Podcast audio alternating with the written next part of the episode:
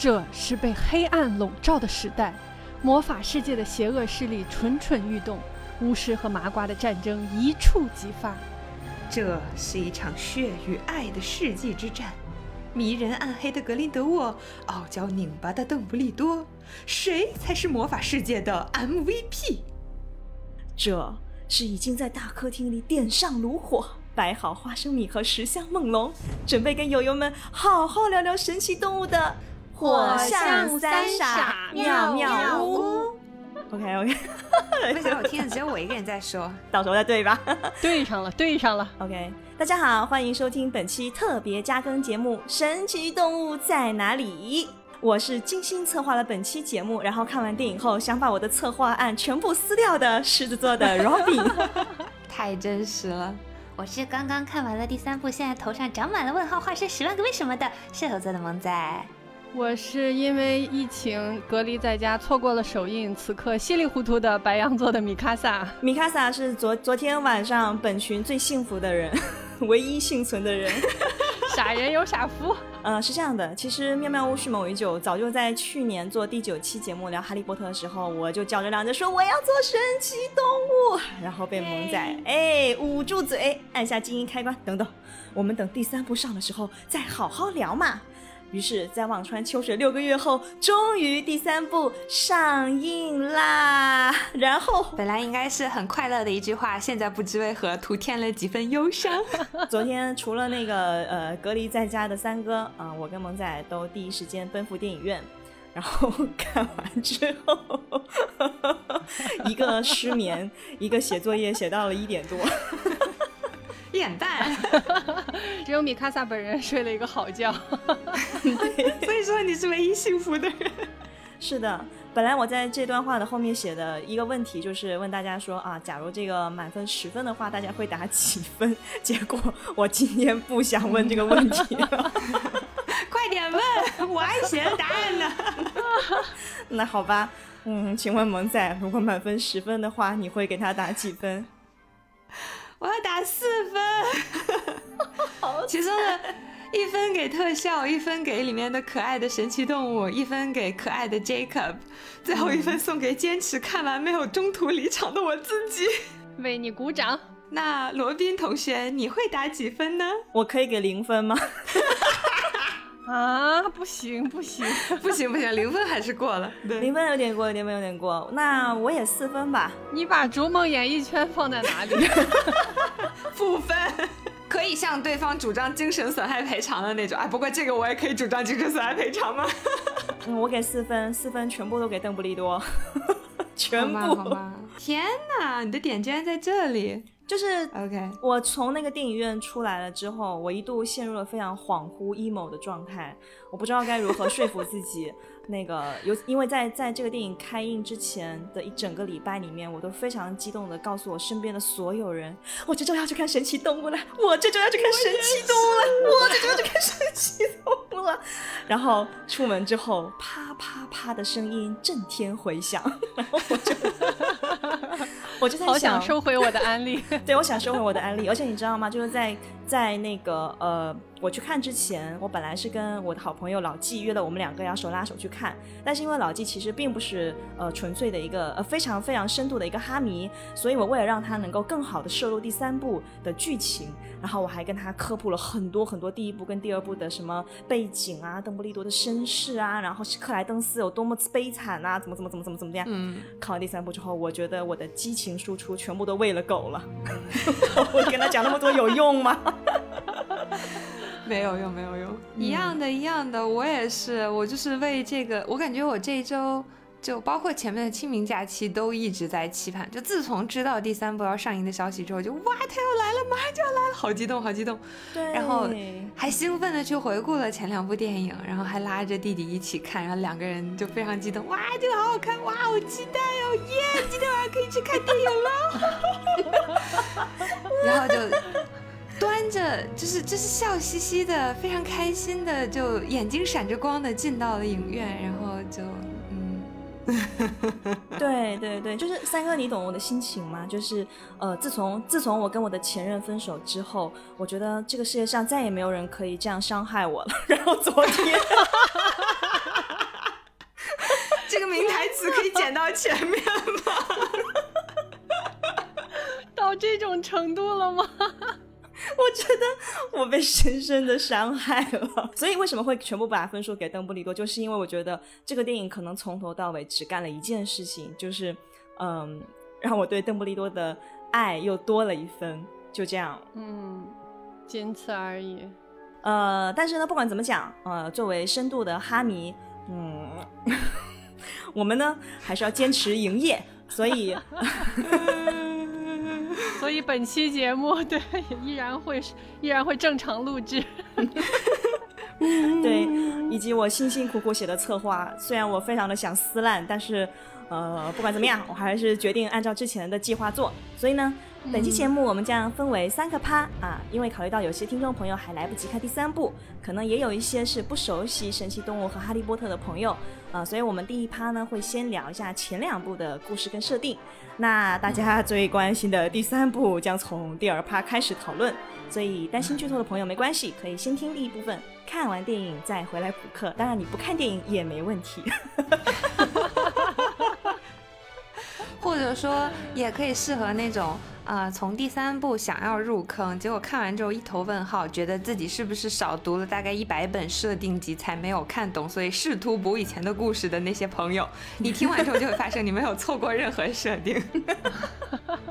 哦，对对对，我还想补充一句，就是那个今天老纪后来是临时有事嘛，所以他是今天下午去看的。然后我问他说：“ 你你有没有买 IMAX 的票？”他说不知道，是我老公买的。我说那你一定要让他买 IMAX 的票。他说可是你不是觉得很烂吗？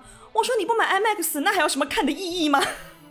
是是是，真的真的，像我给了一分给特效嘛，特效还是可以看的，亲亲们。嗯，特效是真的很棒，特效是真的很棒，朋友们。嗯嗯嗯，OK，呃，那我们现在就呃还是按照我们原来的策划，呃，先给大家简要复习一下前两部的一个故事线啊，大概是这样的。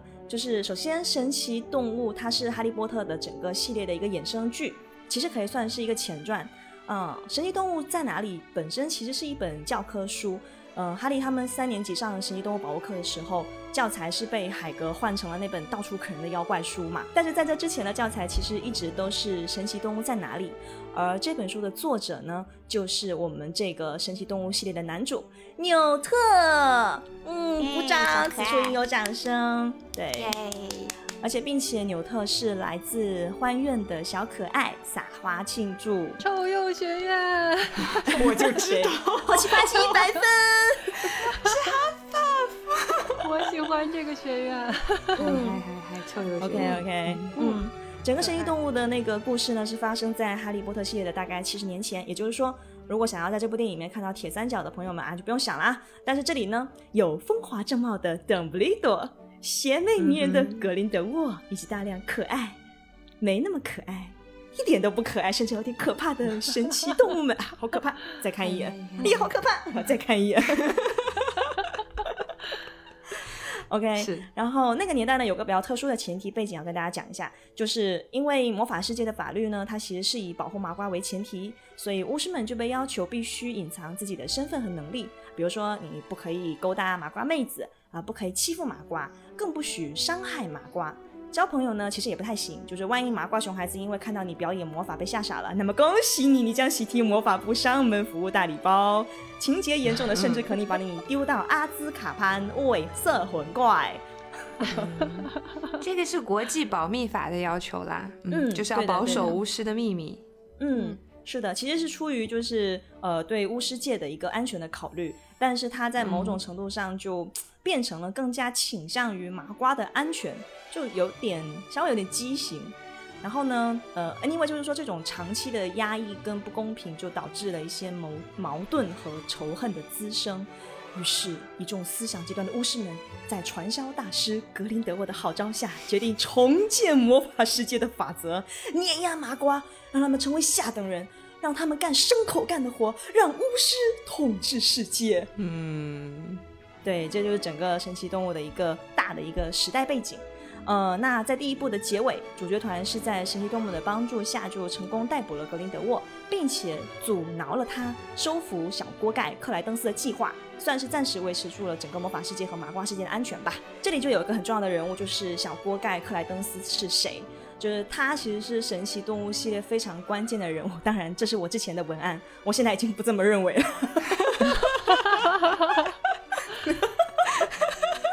括号以上内容系基于第一部和第二部的内容，与第三部无关。嗯，克莱登斯呢，他是正邪双方都在疯狂争夺的必杀武器。他本人是一个差不多十几岁的一个男孩子，嗯，从小就被蒂尔塞勒姆的首领老妈子收养。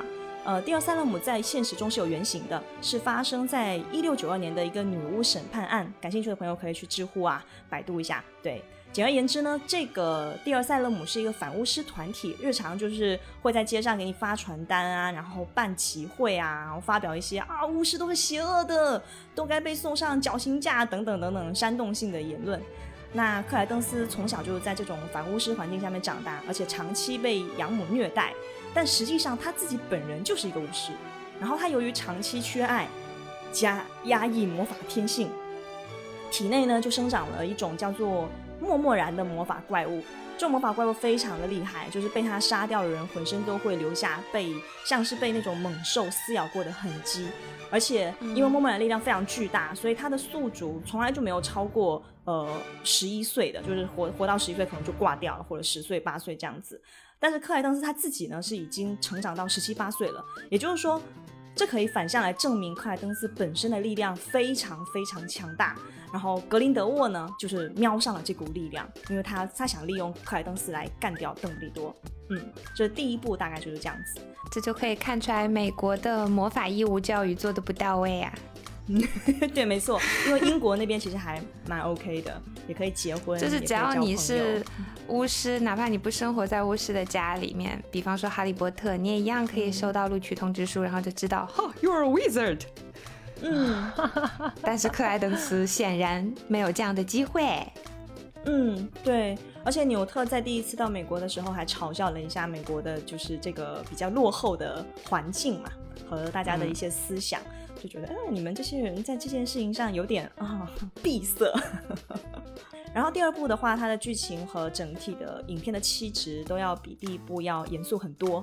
呃，关于克莱登斯的身世之谜也成了主线，这也是为什么到第三部的时候，整个电影的标题都变成了邓布利多之谜。这个后面会讲。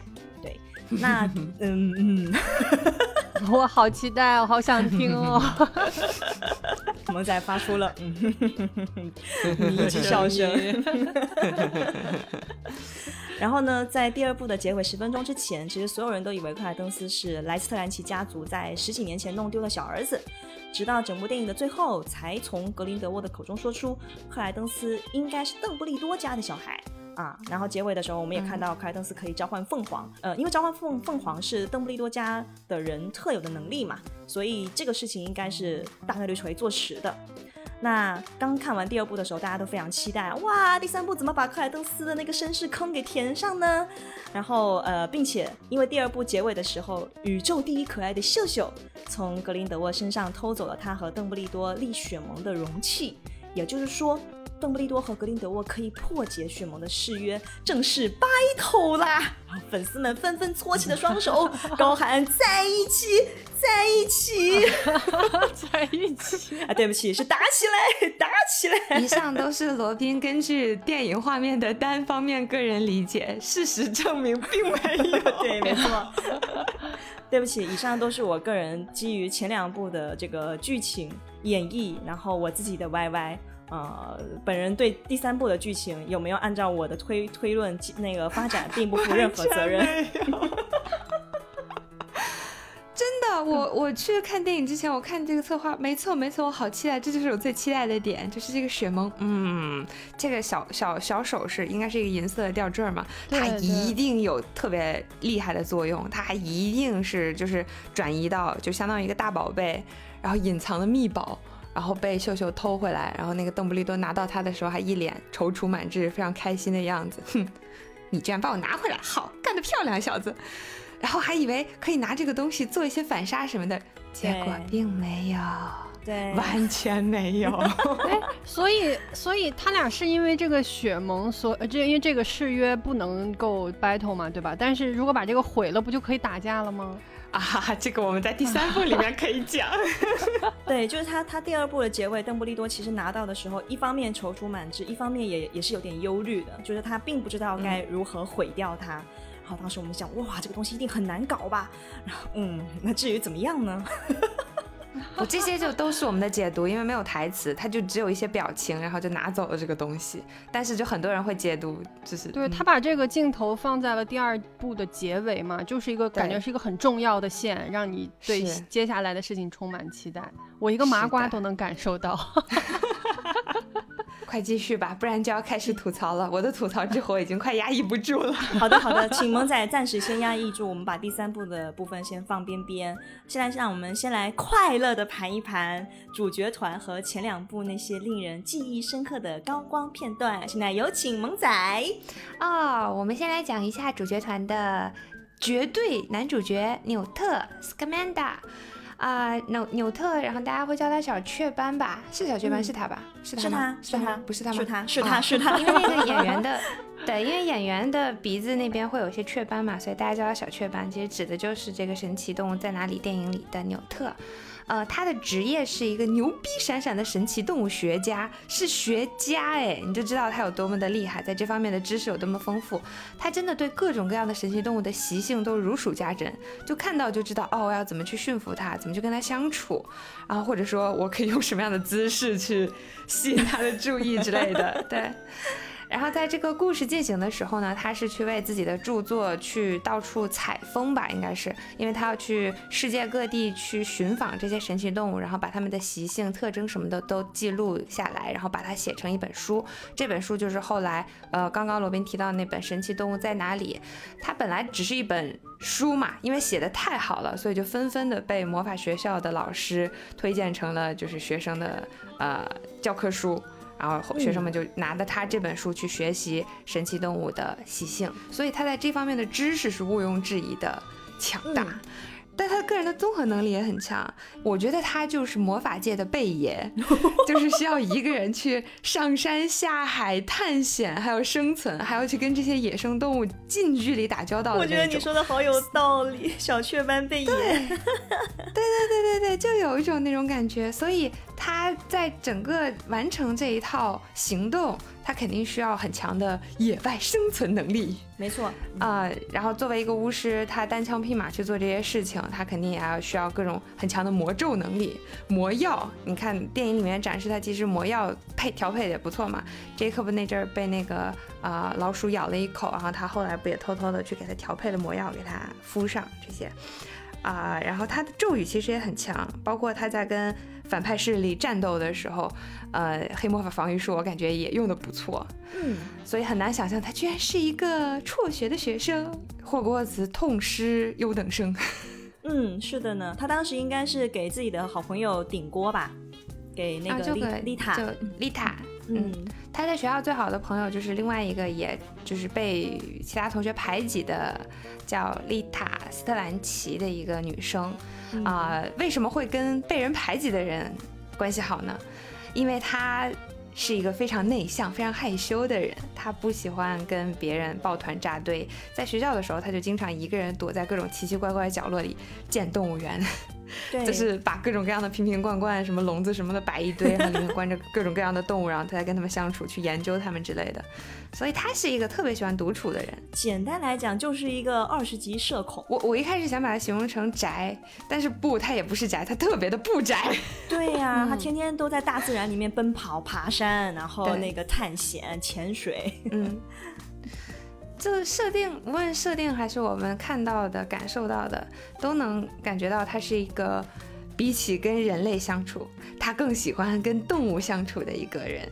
嗯呃，所以他在剧情里面跟一些人相处的时候，包括跟他的好朋友或者跟他心爱的女孩相处的时候，他都是很内向的，呃，话比较少，即便说话的时候也经常显示出一副很躲闪的眼神闪烁啊，然后到处乱扭乱动，一副不自在的样子那种感觉。即便到了很关键的表白的时刻，他也根本说不出来，最后还是姑娘替他说出了那句表白的话。哦，你的眼睛。像火蜥蜴一样，就从这个表白话的内容也可以看出来，他是一个很特别的人，我还蛮喜欢他的。然后喜欢他的点，就不不是因为他社恐，也不是因为他有这么强的能力，而是因为他本心是一个非常的纯粹的人。我记得有一部里面，邓布利多对他的评价就是，嗯，他是一个只为了追求真相、真实和正确的人。他不会为其他的这些金钱啊、权利啊、名声所迷惑、所左右，他也根本不在乎，他只在乎真相是什么，只在乎什么是对的事情，然后他就会去做，这是他最最宝贵的地方。然后刚刚不是说到他是一个，我我一开始想把他说成宅，因为他很内向，也不爱跟人相处，但是他一点都不宅，因为有一个片段就是啊，他们上学的时候，应该是黑魔法防御术课的时候，呃，衣柜里面会有一个叫博格特的。怪物出来，然后这个怪物会变身成你最害怕的东西。纽特在面对这个怪物的时候，他看到的是什么呢？是一张办公桌。就我。这是我见过最不可怕，但好像仔细想想也是最可怕的东西。谁说不是呢？对对，就是一般大家都会变出一些，比如说什么大蜘蛛啊，然后摄魂怪啊，就是这种比较可怕的东西。结果纽特站到伯格特面前，伯格特变成了一张办公桌，然后桌上堆满了乱七八糟的文件，上面还有打字机。对。他后来就职的时候也是嘛，他刚毕业的时候先去了那个魔法部去做什么家养小精灵安置委员会的工作，每天坐在办公桌前，然后盖章什么的，他就崩溃了。后来他就申请转移到了神奇动物的动物保护司还是什么，我忘了那个名字了嘛。反正他就有机会可以到处去探访，到处乱跑，在外面跑，不用坐办公室了，太开心了，他开心的不得了。然后才开始了后面的他的冒险，还有他写书的一系列的工作。这么一想，我觉得你刚刚说他是那个魔法界的贝爷，完全没问题。我觉得如果把贝爷塞到伯格特面前，估计也是一样的办公桌，一张办公桌，是一张办公桌。嗯，哦，他还有一些挺有意思的品质吧，就像刚刚说的，他不在乎周围的世俗的规则、权利乱七八糟的，但他其实连别人的眼光也不在乎。比方说他在呃第一场戏大闹那个银行金库的时候，他当时是和那个雅各布一起呃偶遇，然后因为一些特殊的这样那样的原因，比方说雅各布拿了他一个龙蛋什么的，最后他们就不得不一起行动嘛。但他跟这个人不熟，呃，他就根本不管旁边的这个同伴或者旁边的人是多么的紧张，多么的尴尬，然后想要如何，他根本不在乎，他就做自己的事情。就我记得那场戏，就是在那个银行的金库里面，因为秀秀溜到了金库里面，然后他秀秀在不停的往自己的袋子里面塞各种的金条金币，然后 这个呃纽特就直接把金库的门用魔法打开了，然后就冲进去，然后就开始跟秀秀大战三百回合，然后把秀秀抓住，拎着秀秀的脚，哗哗哗往出倒那个金币，然后那个警铃就大作，雅各布就站在门口。呆滞，然后就慌的一批，就发生什么事情？完了，现在情况我会不会误认为是抢银行的？怎么办？太可怕了！我是要走还是要怎么办？这个人怎么这样？发生什么事情？这雅各布已经慌的一批，然后警铃一直响，他在那旁若无人，旁若无人，在那抖秀秀，狂抖。对，就是相同的剧情，在第一部里面应该有两次。第一次就是这个呃大闹银行，然后第二次是在他们深夜大闹珠宝店，也是秀秀，对对对对对，秀秀跑到那个珠宝店里面，然后还假装，因为刚好纽特从那个珠宝店门口经过嘛，然后秀秀就在橱窗里面一动不动，假装自己是一个手模，想要浑水摸鱼，结果还是被纽特发现了。嗯。然后那个镜头就是拍纽特跟那个秀秀在里面大战，然后就就雅各布站在外面嘛，在他店门口外面，然后就听到里面哇玻璃啊，然后什么吊顶的灯就狂响，因为那当时深夜了，就是那个动静已经大到根本你无法忽视，然后都在外面完全不知道该怎么办，然后就假装什么都没有发生，就那种非常紧张，但是又刻意的拼命的在假装无事发生的那个样子，他演的特别好。对对对，甚至是后来警察真的来了，然后他们两个因为那个秀秀把秀秀把整个那个玻璃窗都打破了嘛，然后雅各布跟那个呃纽特身上全部都是挂满了那个珠宝店的什么项链呐，什么金饰啊，已经是就整个人头上头上脖子上身上全是 世界名画。对，警察来了看他们俩，雅各布还跟他们讲说小偷往那边跑了，警察。这个这个是纽特特别旁若无人的一点嘛。还有就是他还会做出一些就是正常人看来不太正常的行动，比方说他会在为了追查一些行踪，然后他当众在大街上就舔起了地板。他闻不够，他还舔他。然后还有就是，虽然不是当众，但也非常羞耻的一个著名片段。就是他们在搜寻跑丢的神奇动物的时候，有一只叫独角兽，是有毒的毒的那个毒啊。独角兽跑到了纽约中央公园，然后发情了，还找找可怜的，是犀牛还是河马来着？就反正一只普通的可怜的动物，然后在那求偶交配的时候，纽特就站了出来，然后 跳了一段求偶舞，去吸引独角兽的注意。对那个舞蹈真的太羞耻，我现在想起来我就羞耻的，就是捏紧了自己的胳膊，就是有种要打码的感觉。对对对对，就是会扭胯，然后有奇怪的魔鬼的步伐，然后还要发出那种很奇怪的声音，嗷嗷嗷。对对对对对对对，有点那种原始原住民的那种舞蹈的感觉吧。对比那个还要夸张，你想是一个动物的求偶舞，反正就就非常离谱。然后你看的时候就是那种，呃，手手双手捂住自己的眼睛，然后从指缝里看那种感觉，哦，好怪哦，哦，好羞耻啊！再看一眼。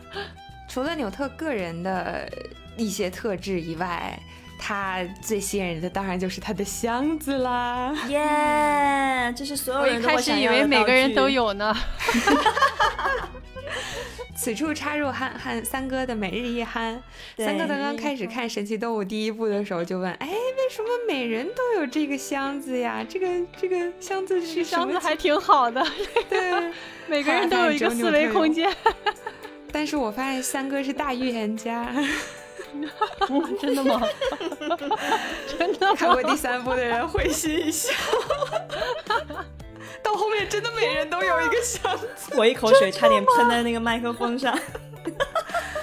就是纽特的这个箱子是看起来只是一个普通的旅行箱，但是纽特对它施展了。那叫什么无痕伸展咒，就跟呃之前哈利波特赫敏给那个小手包施的那个咒语一样，就是有点像四维空间百宝袋那种感觉。你看着它只有那么大，实际上你打开以后内部空间是特别大，超乎想象的大。它里面简直有一个动物园，而且是超高级的那种，因为它这个动物园是有不同的地貌，甚至不同的生态气候。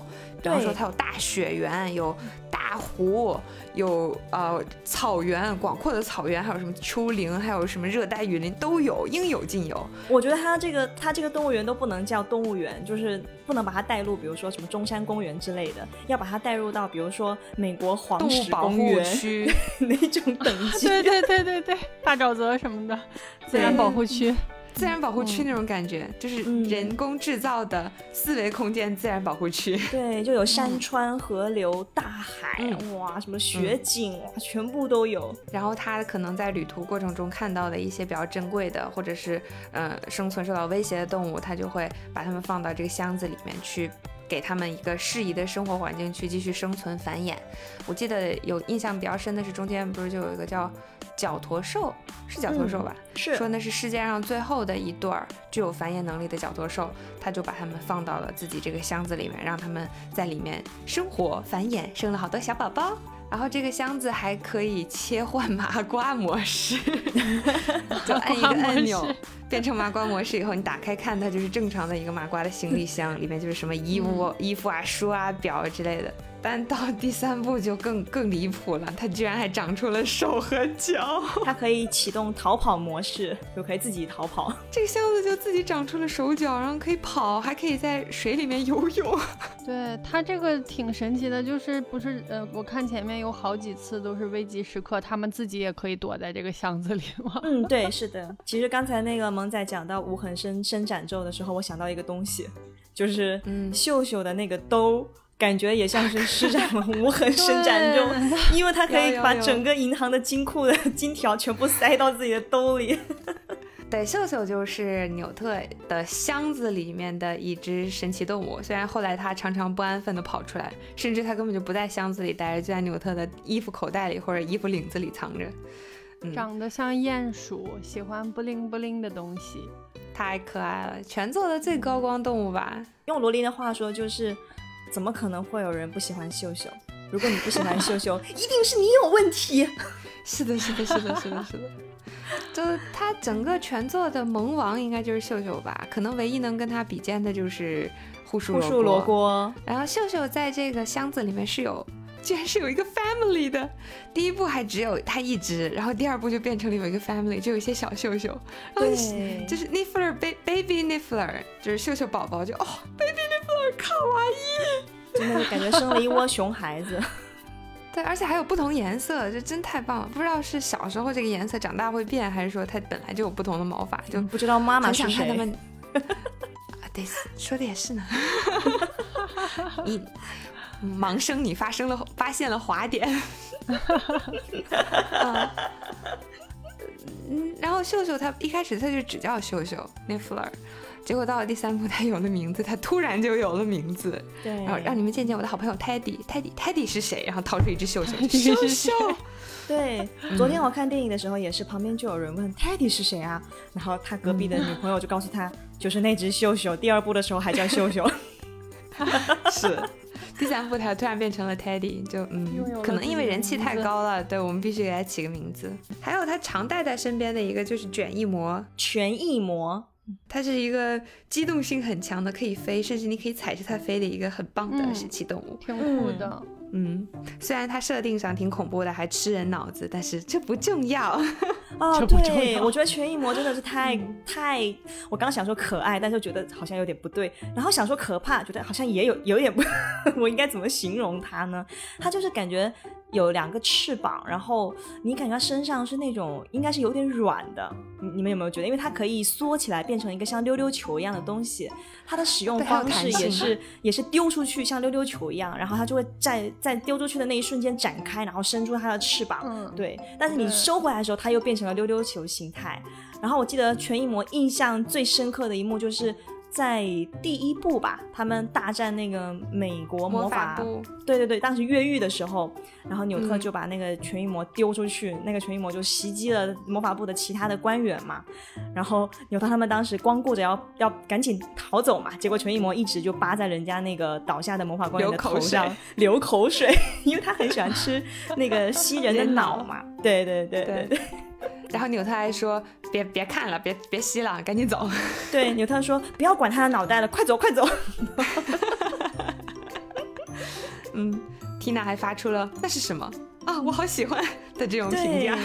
对对对，嗯，哎，我都觉得我我是不是记错了？就是他让他让那个去救缇娜，缇娜被绑在那个像水泥池子一样全一模，那就是他吧？对，是的，对，我就对那个印象好深，就它长得好漂亮，是那种夜鸟的那个蓝色，然后，对我感觉它不是两只翅膀，它是一大片，就是 忽闪忽闪的那种，嗯。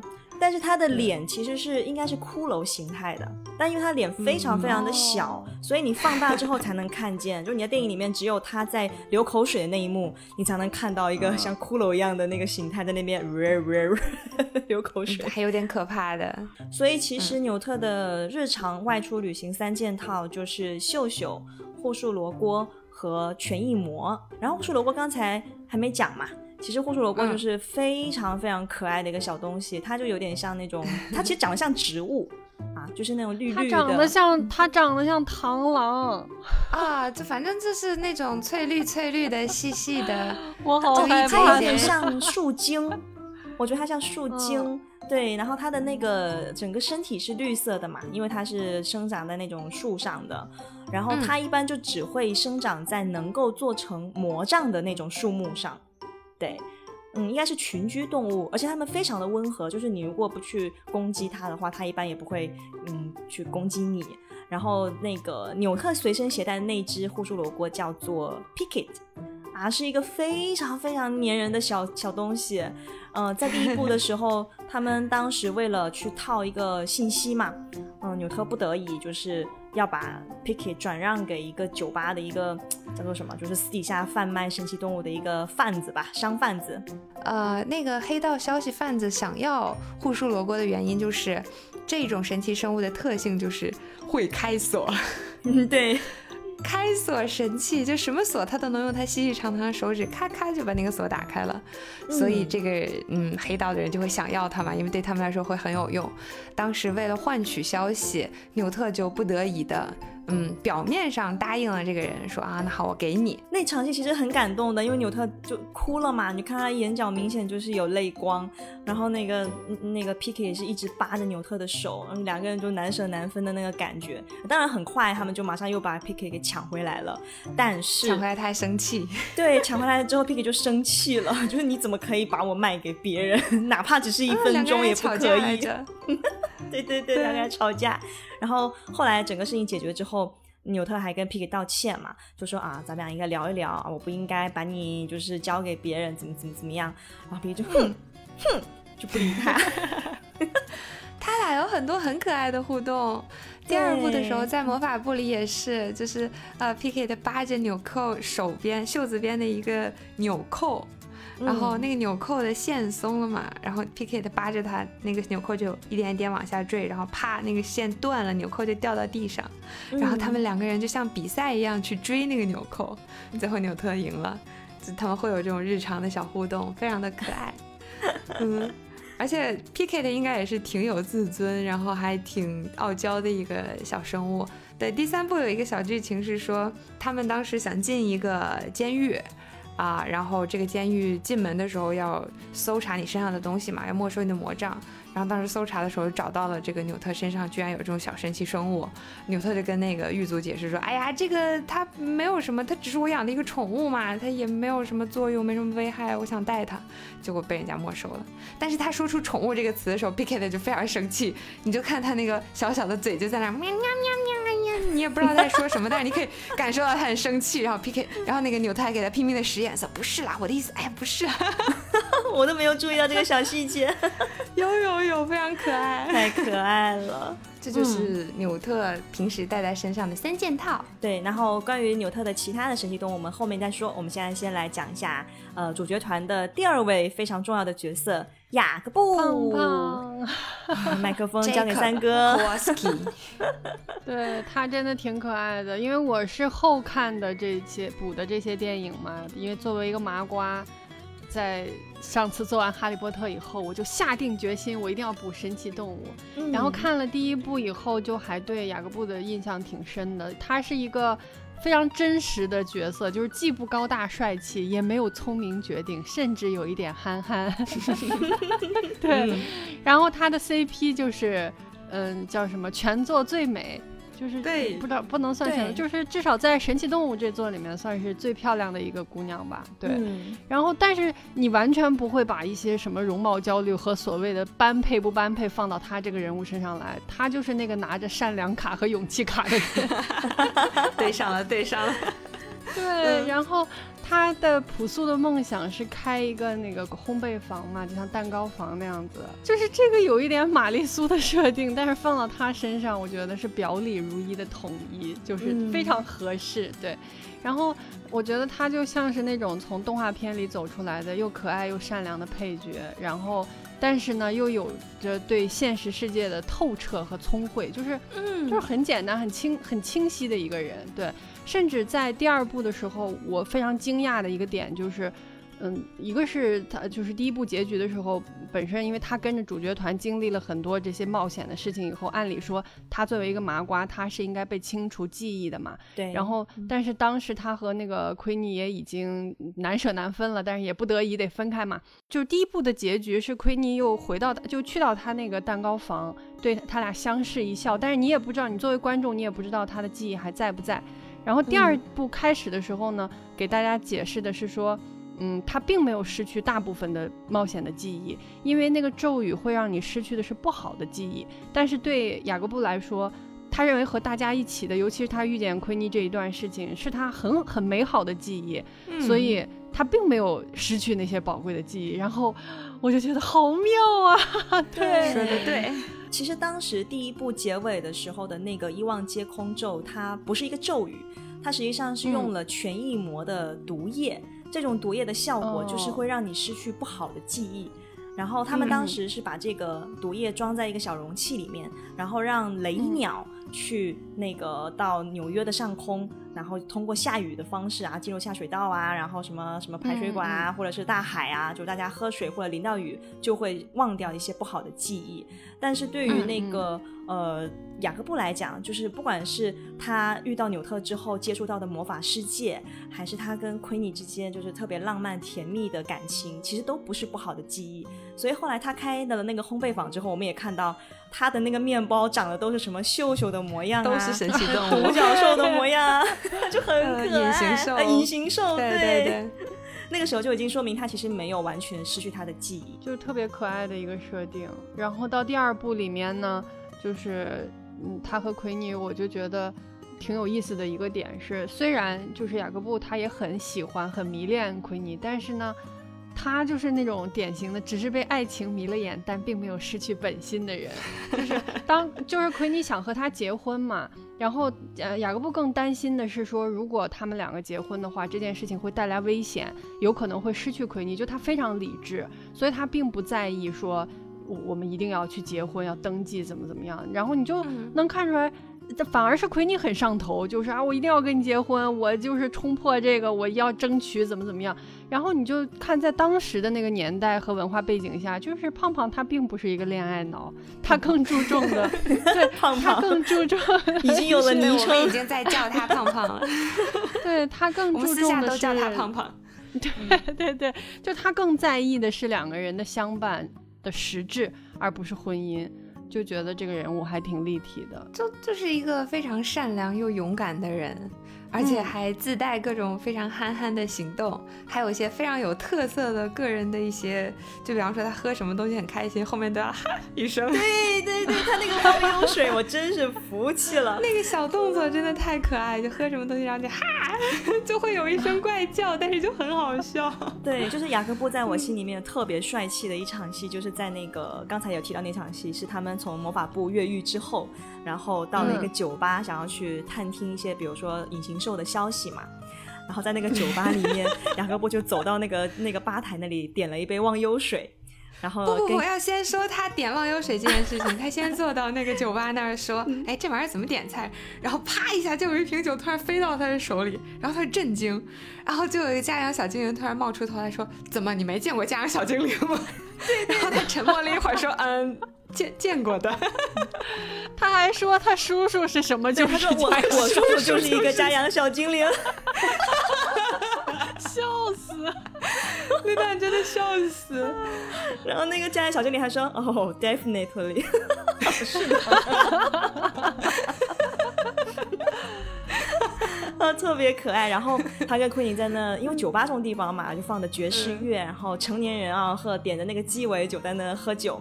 这时候他们两个其实已经有一点小暧昧了。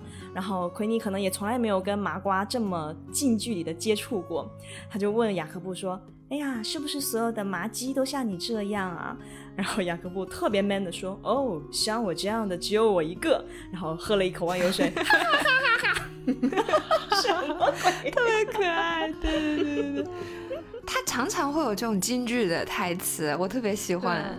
他第一次进到那个，就是就是第一次进到纽特的行李箱的时候，他一开始纽特不是把他带到行李箱里，然后给他治疗他被那个莫特拉鼠咬过的那个咬痕，然后给他敷了药水，然后就顺顺手就把他当成助手，然后塞了他一堆活，让他跟着自己去。呃，饲养这些牛神奇动物嘛，所以雅各布就第一次在这箱子里见到了这一大堆的神奇动物，各式各样的。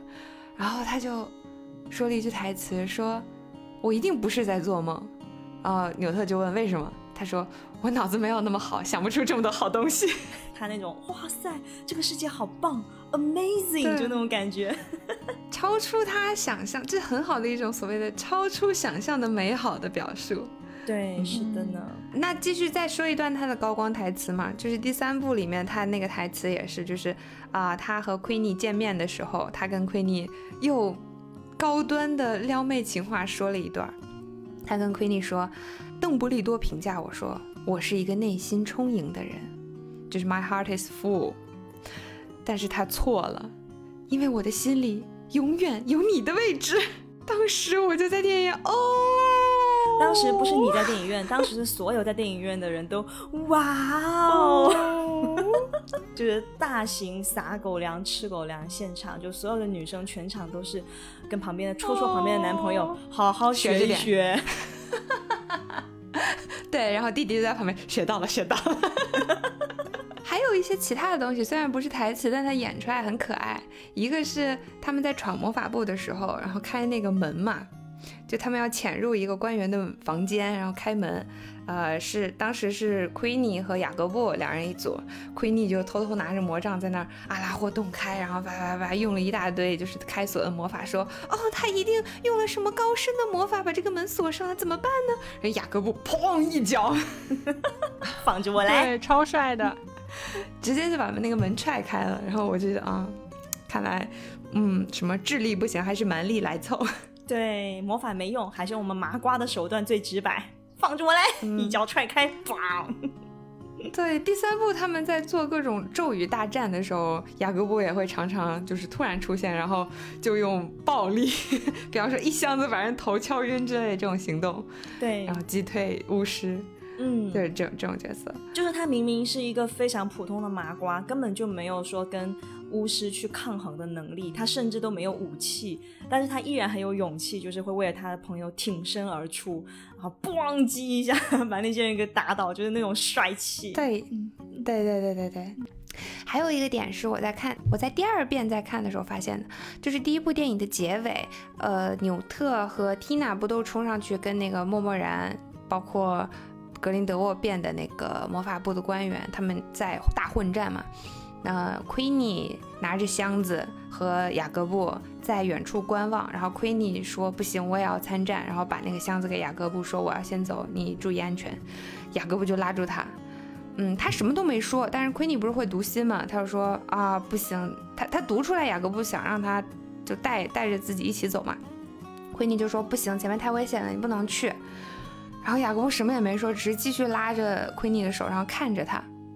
这个时候，我当时看的是呃哔哩哔哩上的那个电影版嘛，就第二二第二遍二刷的时候，这个时候左上角它那个官方字幕就出现了一段话，这个是原本我之前在电影院看的时候没有的。这段话就说，当时雅各布是想起了一些他当年在战场上参战的时候的一些情景，然后奎尼看到了。奎尼就发现，其实雅各布是经历了很多很凶险的枪林弹雨的这种场景的。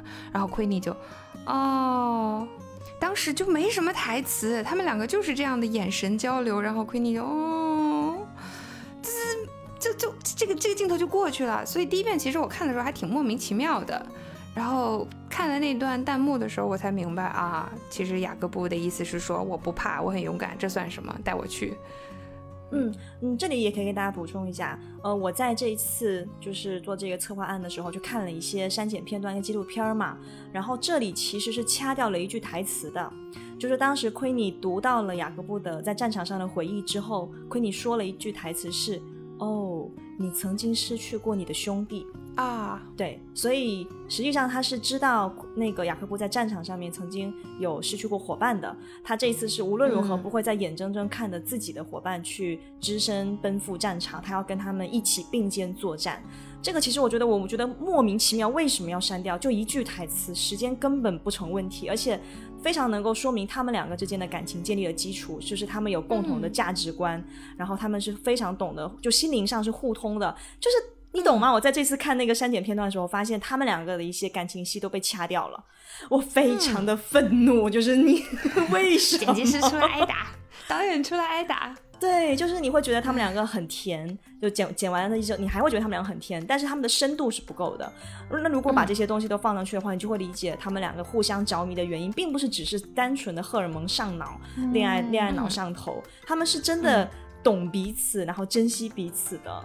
好，然后接下来我讲一下我们的那个呃，Tina 和 Queenie 姐妹花这对姐妹，我觉得应该拉去做下 DNA 测试，完全不一样，完全不一样。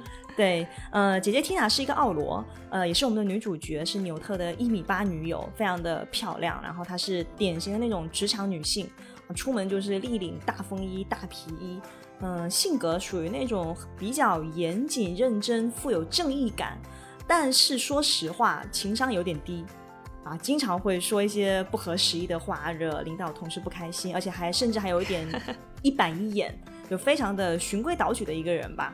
嗯，然后他跟纽特属于那种嗯互补型的，典型的互补型的 CP，完全搭不搭嘎。对，然后妹妹 Queenie 刚才三个也有讲嘛，基本上可以说是本作的颜值担当，就那种典型的那种美国甜心嘛。就金色的大卷发，然后笑起来的时候，两个酒窝啊，整个人都在闪闪发光。然后每天上班都会打扮的很华丽，会戴那种什么粉色的帽子啊，然后包包也很好看啊。男男同事们看到他都是哦，灵魂都会会被勾走的那种。然后他们两个有个非常有意思的细节，就是睡衣的细节。就当时雅各布跟纽特不是被他俩抓走了嘛？呃，被那个 Tina 抓到他们家里面去关禁闭，然后两个姐妹的睡衣完全不一样。就是妹妹的妹妹 Queenie 的睡衣是一件宝蓝色的性感丝绸睡裙，然后姐姐 Tina 是一件淡绿色那种棉质套装，有点像那个从无印良品里面买出来的那种睡衣裤。然后 Queenie 呢有个特殊技能，就是刚才讲到，就是她是一个天生的摄神取念者，她会读心。后来她在第二部加入格林德沃军之后，也一直呃被格林德沃来利用，就是用她的这个。呃，设身取念的能力来来检测他身边的人是不是忠诚啊，在想什么呀，有没有些歪心思啊？啊，大概是这样啊。然后关于昆尼跟雅各布部分，刚才其实讲聊了蛮多的人，嗯，我是觉得肯定不会有任何人会不喜欢这一对的，就是两个人都非 常甜，非常可爱，然后在一起的画面也。比纽特跟 Tina 有趣很多，就一第一眼看去你觉得啊好像很不搭哎，一个大美女，然后配一个小胖胖，但是看久了之后哇，原地结婚，嗯，然后在第二部的结尾，反正就是因为当时刚才讲了嘛，就法律不允许，美国的法律是不允许巫师跟麻瓜通婚的，然后所以昆尼就是我不听我不听，我一定要跟跟那个雅各布结婚，然后就恋爱脑上头，背叛了他的这个小伙伴们，加入了格林德沃大军。哦，大概是这样子的姐妹俩。这儿还要稍微的展开说一下，他所谓的恋爱脑上头，就是，呃，背后的原因是他想和麻瓜结婚。他作为一个巫师，但是在当时的法律上是不被允许的嘛。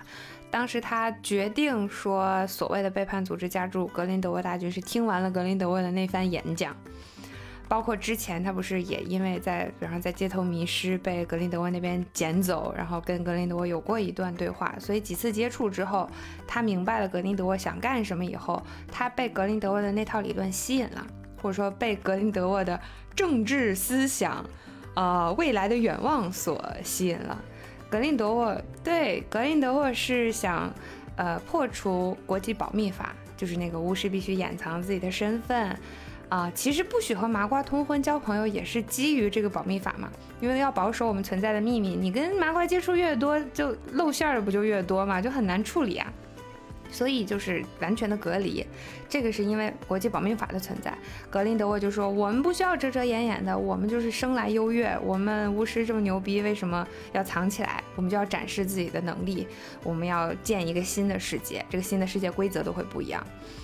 所以奎尼是被这个东西吸引了，嗯，总而言之就是，其实到第二部的时候，大家还是觉得奎尼他加入格林德沃大军的动机虽然没有表现的足够充分，但是也可以理解，因为格林德沃给大家描绘的是一个巫师非常自由，然后每个个体都会被充分尊重，你可以开开心心做自己，不再不再受那个法律约束的这样的一个美好世界嘛。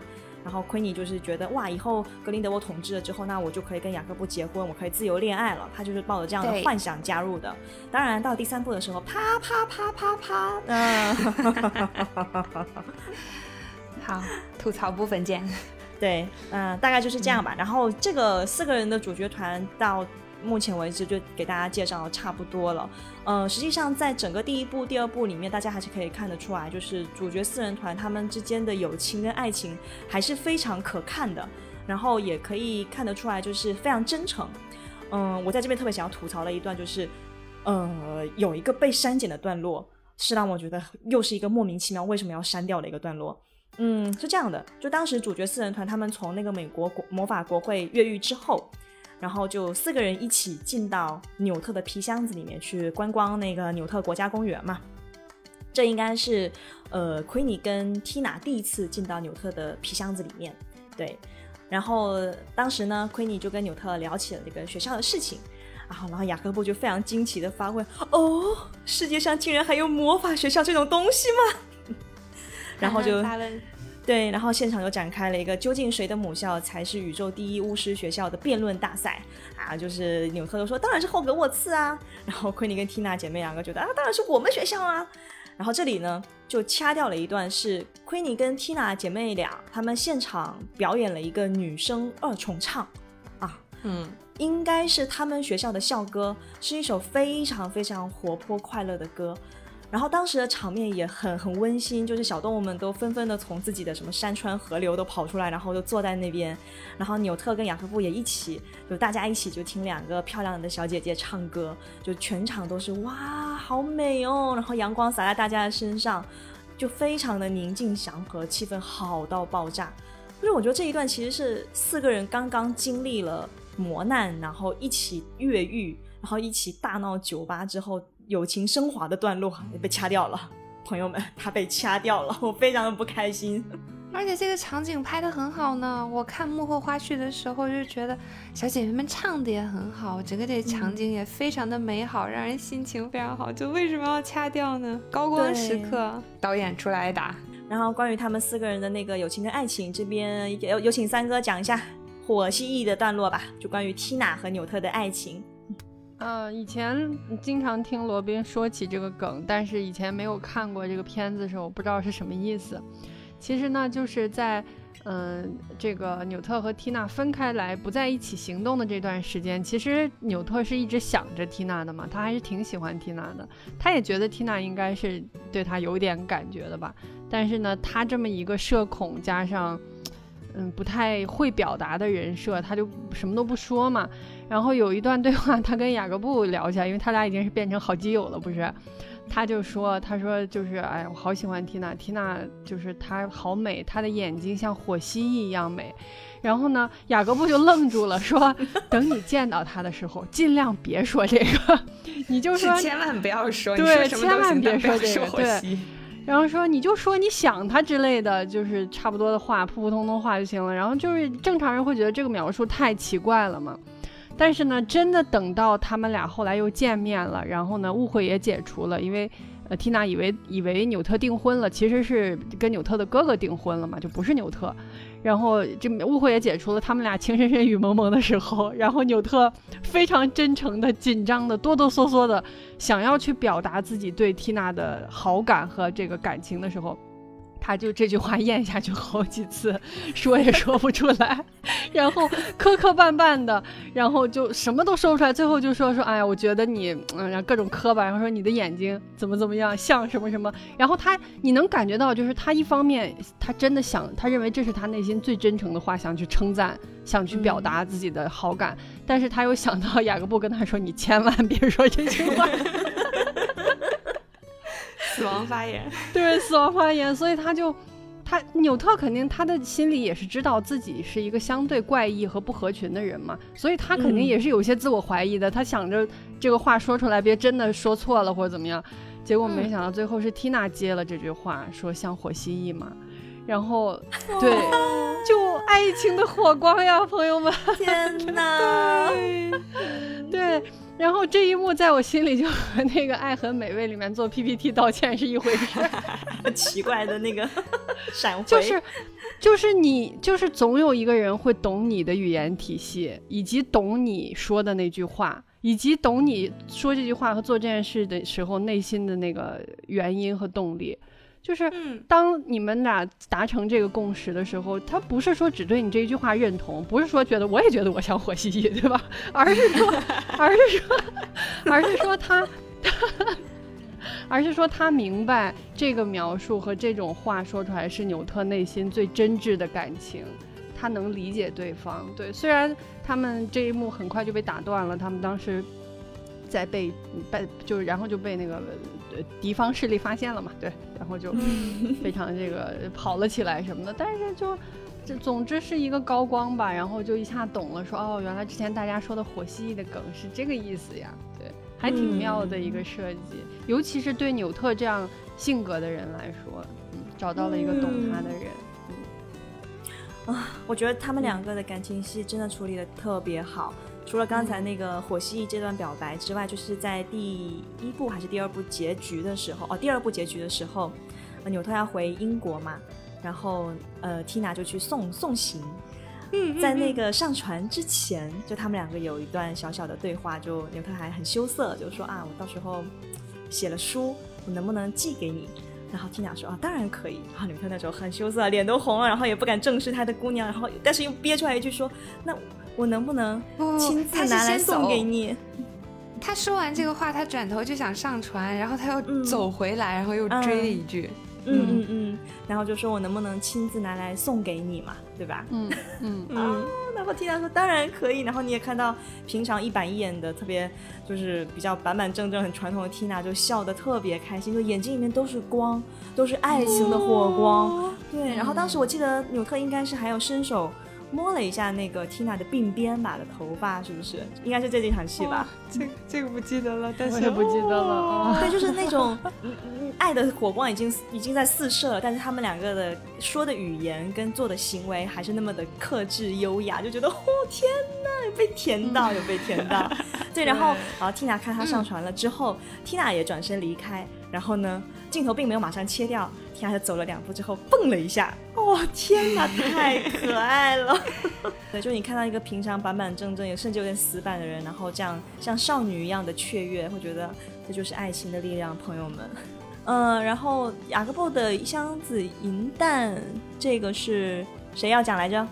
这是我的，就是不是说一些他们友情的一些片段嘛，就是。第一部的结局不是呃从观众视角来看是雅各布失忆了嘛？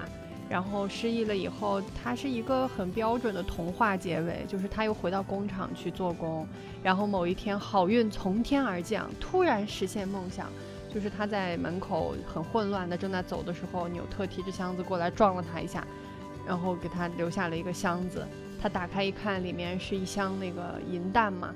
然后写了一个纸条，是说你用这个去做那个抵押贷款，呃，去开你的那个烘焙坊，就是你很有天分，你不应该做这个事情，大概是这么一些鼓励的话吧。嗯，对。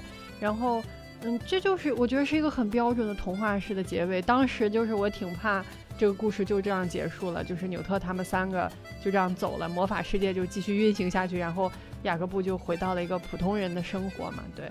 然后，但是就你就觉得曾经的伙伴离开了，但是他一直想着你，他用他可以想到的方式去帮助你嘛。但是当然很开心。第二部一开始，胖胖又回来了，对，对，还用了一个说得过去的理由把这个事情圆回来。对对，还挺好。其实早就买好了，他都之前就有讲过会消除不好的记忆，所以非常的合理。那四个人的主角团其实差不多就是这样。然后这里的话会给大家再补充一点，呃，关于我们有一些迷人的角色和 CP 啊，呃，是这样的，因为呃，格林德沃跟邓布利多在第三部是大量的戏份，所以我们会在下面的第二趴去讲他们两个。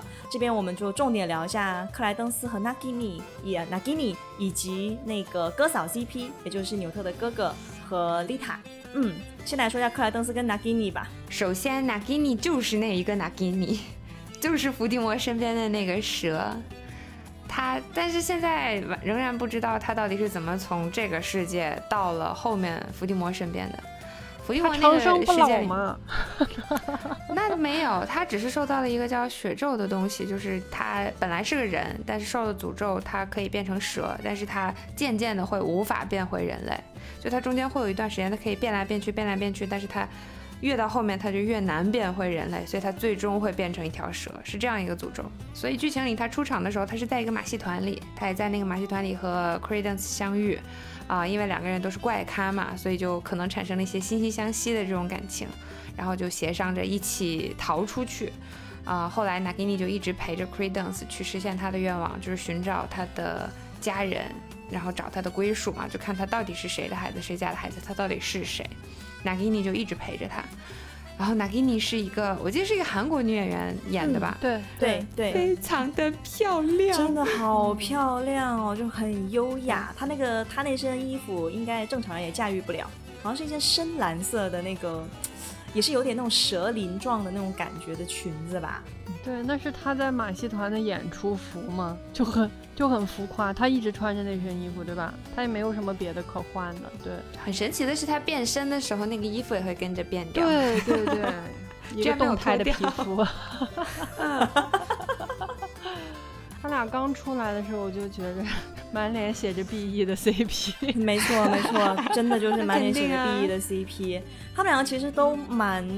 悲惨的吧，因为本来就是在马戏团认识，然后两个人可以看得出来都是身世比较呃凄惨一点，也很孤独，也不受，也无法融入这个人类社会嘛，就不要说麻瓜了，就巫师社会他们其实也是融入不进去的，所以就是惺惺相惜啊。当然他们也有一些被删减掉的感情戏，比如他们其实是曾经在巷子里面互相吃过同同啃过同一个面包的好好兄弟。我看了 那个补的那个删减的片段，他们俩就情侣坐实了嘛，是吧？他们俩是有感情线的，对吧？对，他们两个就是情侣，就是一对，就是情侣。删掉了，删掉了，删掉了。嗯，是的。而且因为在第二部的时候，呃，最后克莱登斯决定加入格林德沃军，他是在呃纳吉尼一直在阻挠他，但是他还是不顾纳吉尼的反对，毅然加入嘛。大概是这样的一个一个分分道扬镳的这样一个结局，然后也看到纳吉尼其实是在结尾的时候也跟纽特他们一起到了霍格沃茨，所以当时我一直觉得第三部一定会有纳吉尼的戏份，嘿嘿，结果没有笑死，surprise，我能说第三部连 Tina 都没有吗？啊，是不是震惊？第三部把 Tina 吃了，把 Nagini 也吃了。但是 Tina 好歹还还还露了一脸，就露了一脸。但是 Nagini 是直接查无此人，彻底查无此人，仿佛这个人从来没有存在过。然后我们一直也都想说，嗯，可能在这个神奇动物在哪里这个系列当中，会对 Nagini 后来为什么成为了伏地魔的魂器，会有一些给到一些线索吧。不能说解释，但至少给到一点线索。但现在 Nagini 直接消失了。不知道他第四部、第五部会不会回来啊？但是很有可能，这今天您在妙妙屋听到的关于拿拿给你的戏份，可能就是最后的戏份了。让我们沉痛缅怀这个漂亮小姐姐。嗯嗯嗯嗯嗯。同样查无此人的还有丽塔，她是纽特在霍格沃茨上学的时候的好朋友。她应该是出生在一个名声不太好，但是就很名门的一个古老的魔法世家。然后她她的那个就是有名的邪恶世家，嗯，所以她也是赛特林的，嗯，对。他在第二部的时候对他们这个家族的一些呃内部的一些丑闻有一些介绍，比方说 A 家抢了 B 家的老婆，然后还生了孩子之类的这些事情，呃，这个不重要。但他这个在这个故事里面最重要的身份就是一纽特的学生时期最好的朋友。B 纽特的亲生哥哥的未婚妻，就是他的嫂子，准嫂子。他们好像没有正式结婚啊，就是订婚了嘛。丽塔她其实是在这个剧情里面非常重要的一个角色。然后到了第二部结尾的时候，丽塔是以一种非常英勇、保护大家，然后呃勇敢的对付黑魔头的这种状态，去英勇赴死，去跟这个格林德沃战斗，然后被格林德沃干掉，但是给大家争取了逃走的时间，这种这种非常帅气的方式。结束了自己的一生，然后还这个他他的哥哥就是 Theseus 还看着自己的未婚妻葬身火海，然后非常的沉痛。然后呢，第三期就查无此人了。虽然说他在第二部领了便当，第三第三部肯定不会有他是没有错啦，但是最关键的是，呃，其实，在第二部里面也有出现 Lita 的这个同父呃同母异父的哥哥，同母异父，对对对。对，叫卡玛的一个老黑，这个人在第二部的时候就就已经出现了，然后第三部也是在主角团里面的，呃，也是主主角团当中其中一个。那理论上来讲，我们就认为这个家族或者说这一段家族，呃，这个这段故事应该还会有后续的解释嘛？结果我就觉得没有，并没有，就是你你在第二部里面花了浓墨重笔去讲整个莱斯特兰奇家族，讲丽塔这个人也把他讲得很棒。然后领了便当的时候也是一种悲壮的结局来结束的。结果在第三部的时候，你觉得，所以我前面的故事都是白看的吗？就是你前面如果不讲这些，好像对第三部也没有什么影响呢，哥哥。就对他虽然死了，他在第三部本人不会有戏份，但是就是这么重要一个人，对后续的故事感觉没有任何影响，甚至对角色们的心境也没有什么影响，或者没有适当的影响。你想，这个 Theseus 作为丽塔的未婚夫，你未婚妻当着你的面就是被被黑魔头烧死了，然后他后来就表现得非常淡定。他好像从来没有过未婚妻，他也从来不认识丽塔这个人，好像他才是被抽取了记忆的那个人，就很神奇。对，完了，已经开始吐槽了。